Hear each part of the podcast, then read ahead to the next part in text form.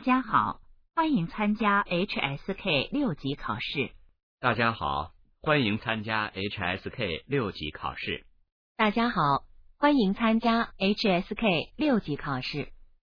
HSK 六级听力考试分三部分，共五十题，请大家注意，听力考试现在开始。第一部分，第一到十五题，请选出与所听内容一致的一项。现在开始第一题。一，我整晚都在哄儿子睡觉，哄了无数次，他还是不肯入睡。他再叫妈妈的时候，我忍不住了，说：“你再叫一声妈妈，我就打你。”于是他安静下来。我刚躺下，便听到他低声说：“林太太，可以给我一杯水吗？”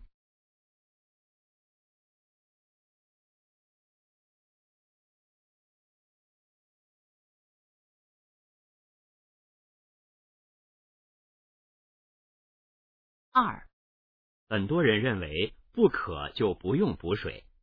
专家告诉我们，并不是口渴时才需要喝水。当觉得口渴时，表示身体已经是缺水的状态了。所以，正确的喝水方式就是平常要多补充水分，等口渴才喝就来不及了。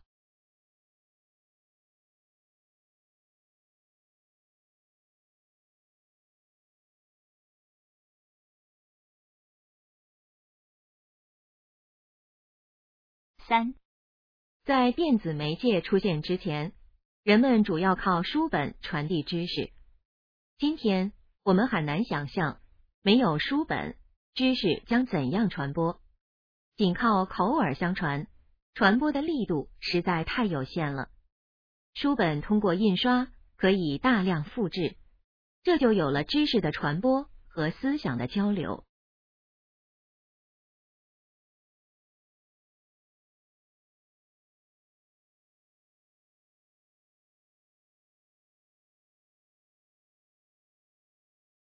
四，安全性是设计婴儿房时需考虑的重点之一。由于孩子正处于活泼好动、好奇心强的阶段，容易发生意外。在设计时需处处费心，如在窗户上设护栏，家具都要采用圆弧收边，尽量避免棱角的出现等。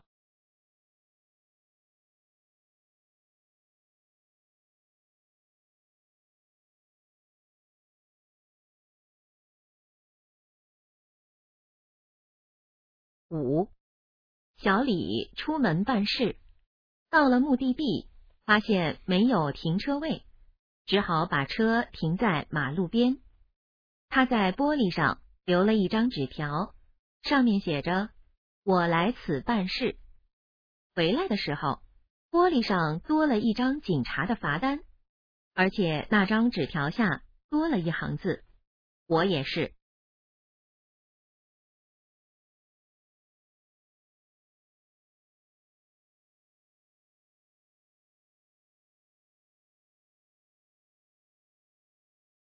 六，倾听不仅仅表明你很尊重对方，同时也告诉对方他应该用同样的方式尊重你。除此之外，还表示你在进行思考，因此你给出的答案和建议比起脱口而出的更具说服力。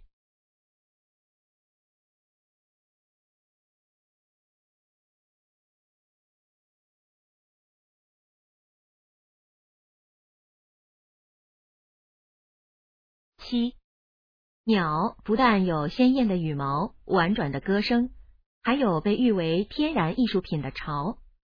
有人曾说，人类除了鸟巢之外，什么都能制造出来。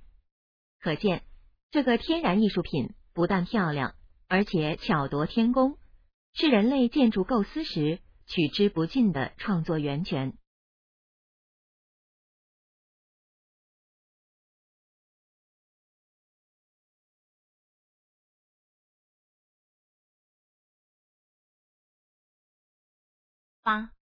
张衡是东汉时期伟大的天文学家、数学家、发明家和诗人。他为中国天文学、地震学、机械技术的发展做出了不可磨灭的贡献。由于他的巨大成就，联合国天文组织将太阳系中的一八零二号小行星命名为张衡星。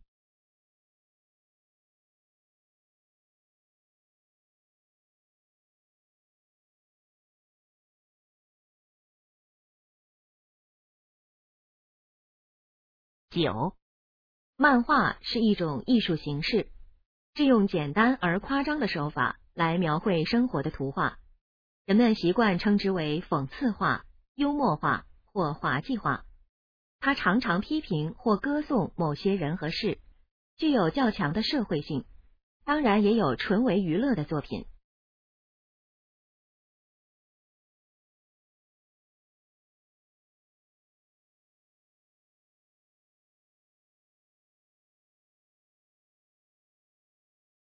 十，桂林位于广西东北部，它拥有甲天下的山水风光、悠久的历史文化、多彩的民族风情、一流的生态环境和独特的城市风貌。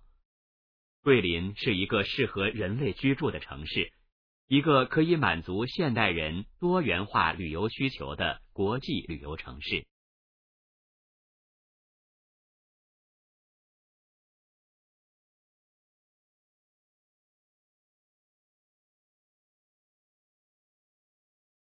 十一，京剧是一门综合性的表演艺术，因此京剧演员要具备比较好的自然条件。一个好演员必须要扮相好、身材好、嗓子好，眼睛要富于表情，腰、腿、手指要灵活。任何一个好演员都要经过长期的基本功训练。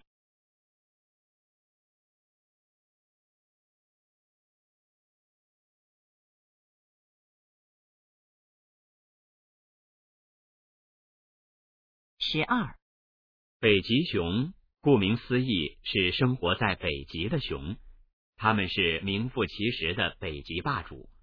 双掌的力量可以破开冰面，在捕食白鲸时，由冰上向水中扑去时，可以一击重创白鲸。除去人类，北极熊并无天敌。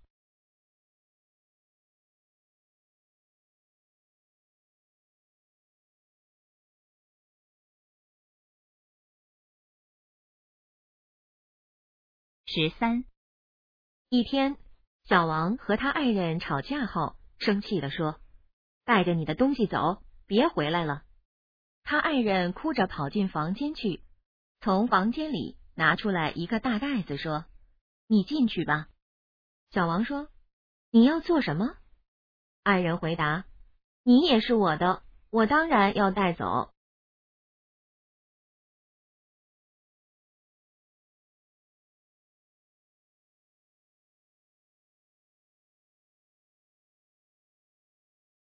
十四，《西游记》是中国古代一部著名的长篇神话小说。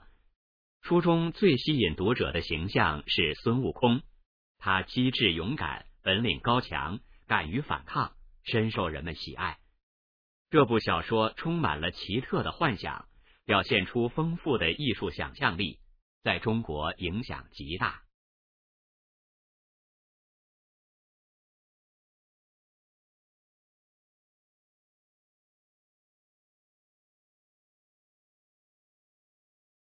十五，电影是音乐和绘画的结合。音乐是电影艺术中的一个重要组成部分。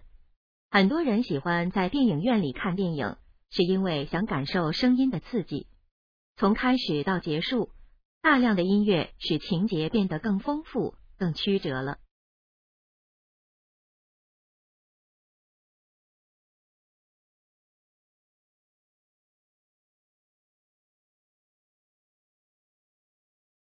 第二部分，第十六到三十题，请选出正确答案。现在开始第十六到二十题。第十六到二十题是根据下面一段采访。各位网友，大家好，今天我们非常荣幸的请到了香港特别行政区环境运输及公务局局长廖女士做客人民网，跟我们谈一谈香港的交通以及环境保护方面的问题。能不能先跟我们介绍一下您所从事的工作？我在香港主管三个领域，一个是环境，第二个是交通运输，第三个是城市基础设施建设。环保也好，交通也好，包括基础设施建设，这些工作都跟经济发展有很密切的关系。但有时他们之间又好像存在一些矛盾。香港政府从一开始设计这种结构的时候，就将这三个属放在一起，是不是有什么想法？所有的国家在发展的过程中都承认经济发展和环境保护之间有矛盾。例如，很多环保的政策，交通方面不同意的话，就会把事情都延误了。我觉得把它们放在一起，就是要解决矛盾，搞好协调和平衡。您做过民间组织，做过企业，现在做公务员。您作为三个署的领导，这肯定是一件很有挑战的工作。您从哪一年开始任这个局的局长？现在有什么体会？我是在二零零二年开始做局长的。由于我是学习环保出身，对环保方面的事了解的比较清楚，对其他两个领域就要花一段时间去了解。总而言之，工作很复杂，很辛苦，但工作成绩很大。香港的地域狭小，人口却非常多，首要问题就是交通问题。好多人去香港都觉得香港交通管理的好。您能给我们介绍一下香港的交通是从一个什么样的基本思想出发的？香港交通的总体政策就是要尽量多的使用公共交通工具，就是鼓励乘坐火车或公共汽车。交通怎么设计呢？第一，把路修好，这是一个基本条件。第二，不鼓励老百姓自己买车，政府对私家车征收重税。第三就是搞好公共交通的建设和服务，如我们的大巴、小巴、铁路数量很多，很便利，很舒适。十六，把三方面工作放在一起的主要目的是什么？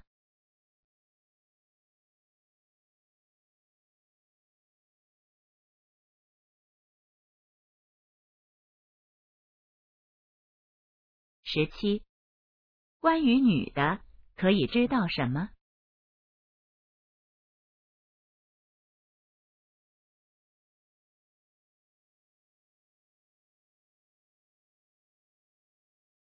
十八，女的怎样评价自己的工作？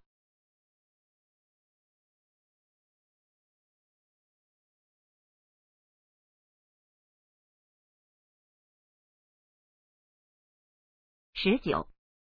外地人觉得香港的交通状况怎么样？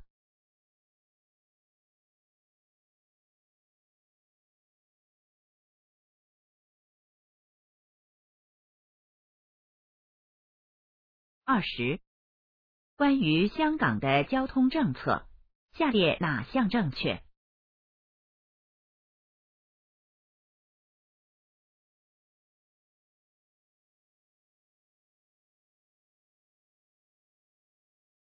第二十一到二十五题是根据下面一段采访。您一向说您是一个业余作家，您是怎样抽出时间来创作的呢？晚上十点以后，早上八点以前都是我的创作时间。您在白天应酬工作之后，晚上是怎样进入写作状态的？您晚上休息不了多长时间吧？我大概一天睡四到五个小时。进入写作状态这个问题是慢慢锻炼出来的，就像脑子里有两个阀门，关掉这个，拧开那个，是需要锻炼的。从现实的事物当中、尘嚣当中进入安静的状态，这时脑子里就常有灵感奔涌出来。您是不是写作起来非常的辛苦？非常辛苦，所以我的作品让读者感觉不满意的地方，读者一定要宽容。我一开始就把自己放在文学爱好者的定位上，后来提升为业余作家。我不在文学界谋求任何地位，所以别人一问我，包括媒体问我，为什么这么忙还写小说，我说只有一个目的，就是充实生活。我不太在乎别人对我怎么评价，我觉得这样能稍微让自己过得轻松一些。我们现在这个时代的好小说太少了，是不是时代的悲剧？作家创作源泉会不会干枯呢？现在好的小说少，你可以说是时代的悲剧，也可以说是时代的进化，因为有其他的媒介，比如电脑、电视、电影这些媒介代替了小说的传输功能，人们有了更多的媒介来作为娱乐途径。在小说兴旺的时候，这些媒介是没有的，或者是不发达的。至于说创作源泉的干枯，我觉得可能和作家的类型有关。有的作家对自己体验生活的依赖太重，对整个社会的深刻认识和判断不足。他把自己经历过的事情和听到过的事情写完以后，就写不出东西了，这是常见的情况。你是不是平常很注意观察周围的人？所以很多人说，在你的故事里面很容易看到自己的影子。跟绝大多数朋友观察能力差不多。但是我确实会留心观察身边的人和事，有什么体会，有什么想法，可能会表现在我的作品里。二十一，男的一天睡多少个小时？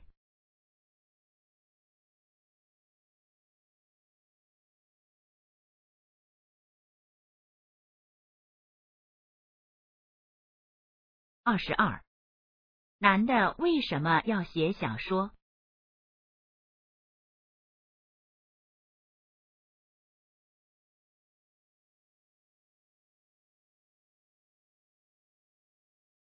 二十三，男的认为好的小说少是因为什么？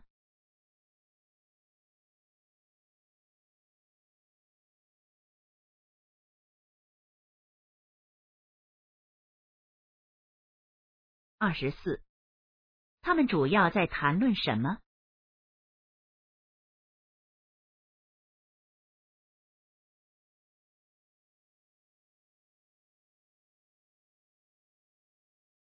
二十五，关于小说创作，男的看重什么？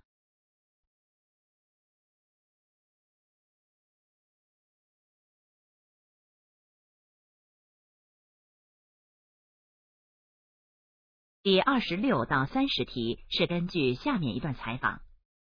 大家知道，明年奇瑞会有十五款车子上市，上海车展将会有二十一款车展出。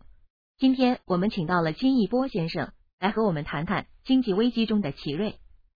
您明年有这么多车子上市，是准备通过树立新的品牌来梳理新的产品线吗？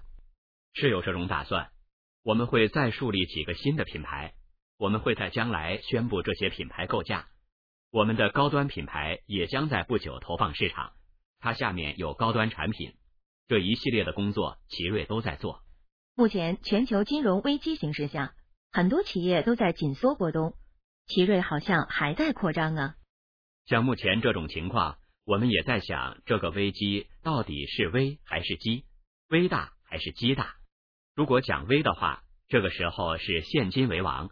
首先，我们自己的现金流是足够的，银行对我们的支持也很大。前不久，我们还跟工行签了三十五亿的信贷资金。与进出口银行又签订了一百个亿的战略合作。我们看的是寒冬后如何更好的发展。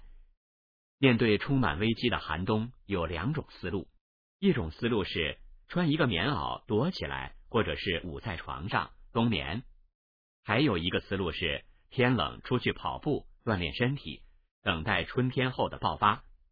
奇瑞有过后一种经验。在二零零四年，汽车业曾经出现过的最困难的时候，奇瑞坚持上产品，产品一点不少投，再难都不省研发。二零零四年的寒冬过去以后，我们一下子就上来了。这次这个金融危机形势下，我们采取的措施还是不断的投产品，并且利用这个时机把组织机构调整好，把市场的思路调整好，包括把员工队伍调整好。这个时候，奇瑞采取的是一个公式：一旦寒冬过去以后，我们可能又站在别人的前面了。所以，按照这个思路，我们明年将有十多款车子可以上市。是全新的新车，还是包括改款的？全新的。所以我说奇瑞的后劲儿很大。但是我们可能会根据明年市场的情况调整一下，不一定会一下上那么多。今年车展，我们将在上海展出二十一款车子。这二十一款车子跟过去的展车不一样，是马上都能上市的车子。二十六，面对危机，奇瑞是什么思路？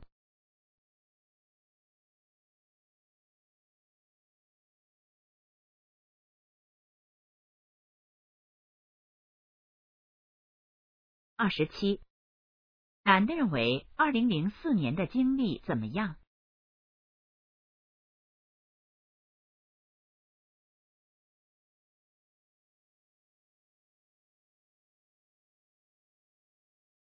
二十八，关于奇瑞，下列哪项正确？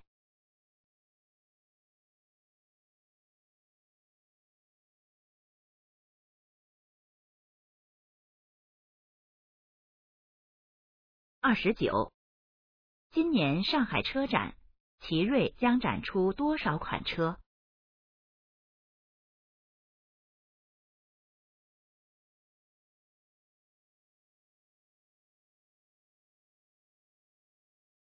三十，这段话主要谈的是什么？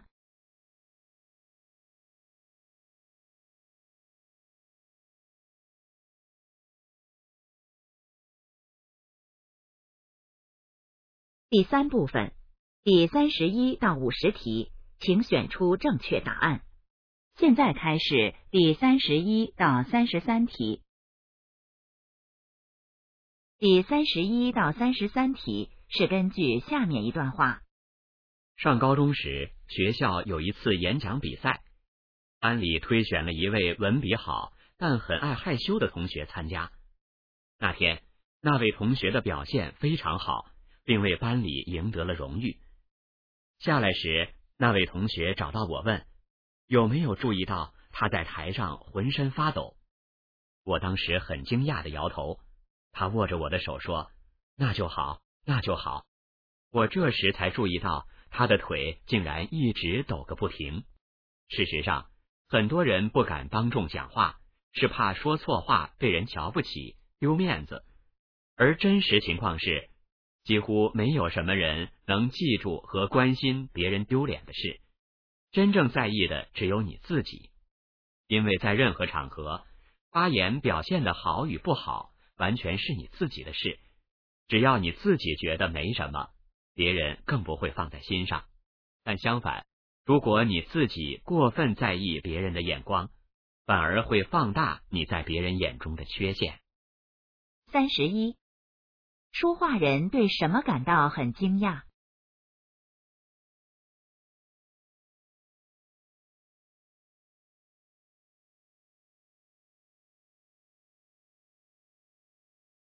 三十二，为什么有人不敢当众讲话？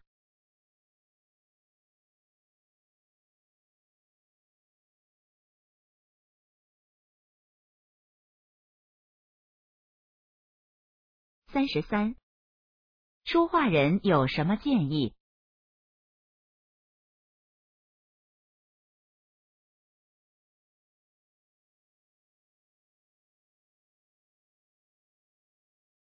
第三十四到三十六题是根据下面一段话：植物主要是靠传播它们的种子或果实来扩大它们的分布区域，能把自己的种子或果实传播的越远。这种植物的后代就能占据越大的领土，它也就能在地球上更好的繁衍生息、欣欣向荣。生长在水中或水边的植物，很自然的，它们要靠水的帮助来传播繁殖体。椰子可算是植物界最出色的水上旅行家了。椰子的果实有排球那么大，果实的外面有层革质外皮，它既不易透水，又能长期浸在又咸又涩的海水里而不被腐蚀。果实的中层有一层厚厚的纤维素，它们质地很轻，充满空气。有了这一层厚纤维，就使整个椰子像穿上了一件救生衣那样漂浮在水面上。内层才是坚硬如骨质的椰壳，保护着未出世的下一代。当椰子成熟后，就会从树上掉落下来。如果掉入海中，海潮就能把椰子带到几百公里以外，甚至更远，然后再把它冲上海岸。若是环境适宜，那么一株幼小的椰子树就会在那儿开始它的独立生活。太平洋有许多珊瑚岛，岛上最初出现的树种往往就是椰子树。三十四。植物靠什么来扩大分布领域？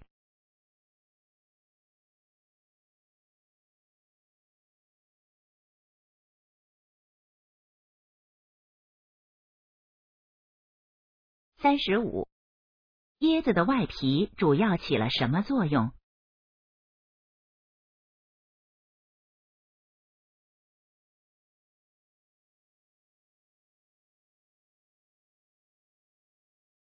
三十六，椰子的种子有几层保护？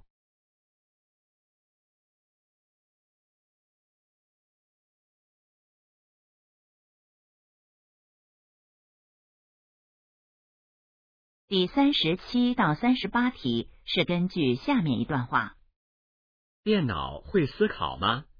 这取决于你所说的思考是指什么了。人们常说电脑能够解决问题。是因为给他们输入了解决问题的程序，他们只能做到人们让他们做的事。然而，我们的程序要复杂的多，因此我们也许喜欢用“创造力”一词来界定思考的含义。创作伟大的戏剧，谱写伟大的乐章，都需要这种创造力。从这个意义上说，电脑当然不会思考。大多数人也无法做到。三十七，在解决问题方面，说话人认为电脑怎么样？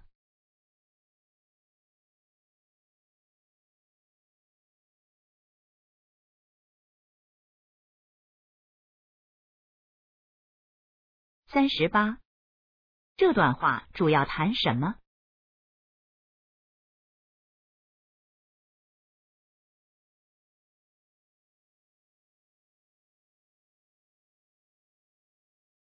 第三十九到四十二题是根据下面一段话：有一个农夫划着小船，给另一个村子的居民运送自己的农产品。他着急的划着小船，希望赶紧送完货物，在天黑前能够赶回家。突然，农夫发现前面有一只小船向自己快速驶来，眼看就要撞上了，但是。那只船丝毫没有退让的意思，好像是有意要撞翻农夫的小船。让开，快点让开！农夫生气的向对面的船吼道：“再不让开，你就要撞上我了！”但是农夫的吼叫完全没有用。尽管农夫手忙脚乱的向旁边躲避，但已经来不及了。那只船还是重重的撞上了他的船。农夫非常生气，抱怨道：“你会不会开船？这么宽的河面，你竟然还能撞到我的船上！”农夫突然不说话了。他发现小船上空无一人，听他严厉指责的，竟然只是一只挣脱了绳索、顺河漂流的空船。三十九，关于农夫可以知道什么？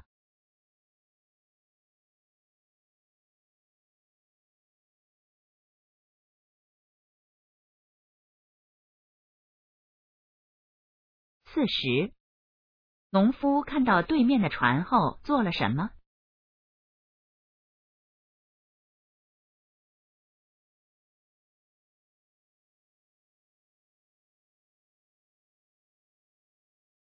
四十一。关于对面的那只船下列哪项正确？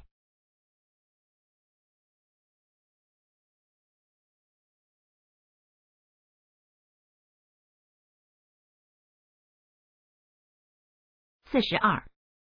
根据这段话可以知道什么？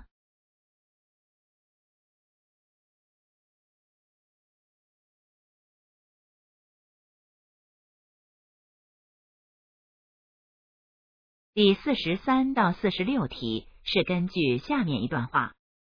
有道是：“男儿有泪不轻弹，只因未到伤心时。”可见，人在悲痛的时候，即使是七尺须眉，也难免要哀哭流泪的。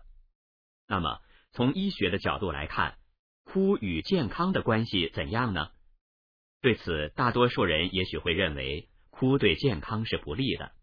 你看。那个《红楼梦》中多愁善感的林黛玉，整天以泪洗面，最后早早夭折了。但是现在不少科学家提出了哭有益于健康的理论，因为一个人在悲痛时流出的眼泪，与伤风感冒或风沙入眼所流的眼泪所含的化学成分是不同的。在因悲痛而流的眼泪中，含有一种能缓解痛苦的物质。可减轻悲痛对健康的伤害。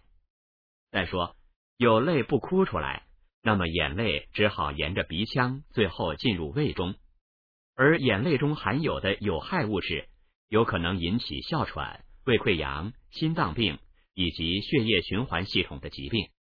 医学家们经过进一步的研究后指出，悲痛时流出的眼泪中蛋白质的含量高，这正是由于压抑而产生的压抑物质。哭泣恰恰把这种压抑物质从体内排出，从而使人体免受不良情绪和有害物质的损害。四十三，这段话中的“七尺须眉”指的是什么？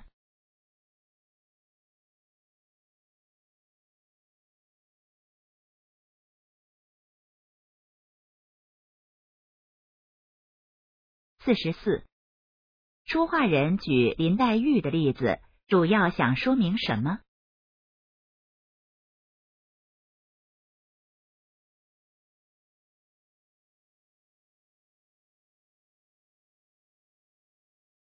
四十五，因悲痛而流的眼泪有什么特点？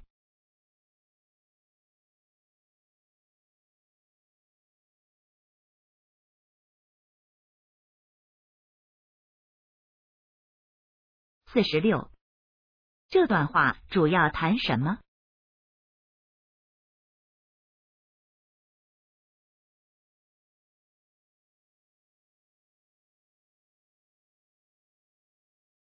第四十七到五十题是根据下面一段话：赞美别人有助于加深友谊，消除误会，还可以让自己分享到快乐。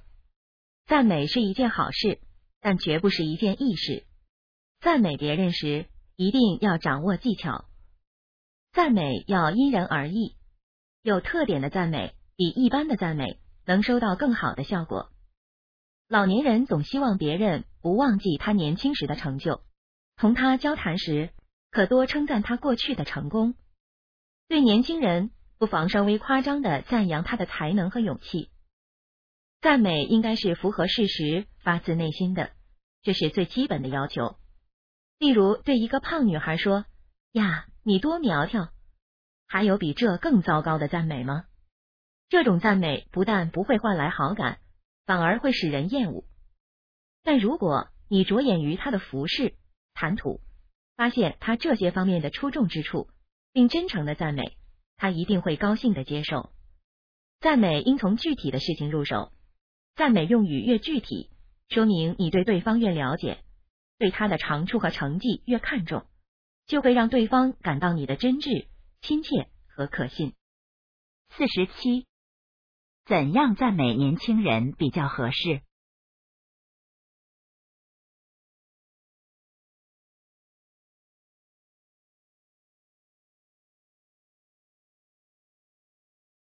四十八，赞美别人。最基本的要求是什么？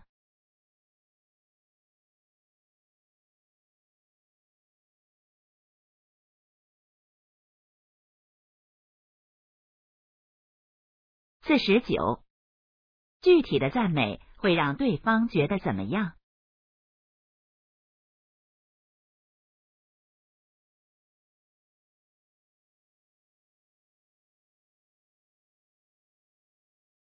五十。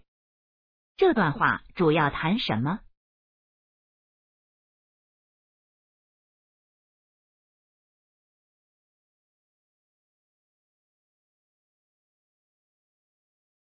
听力考试现在结束。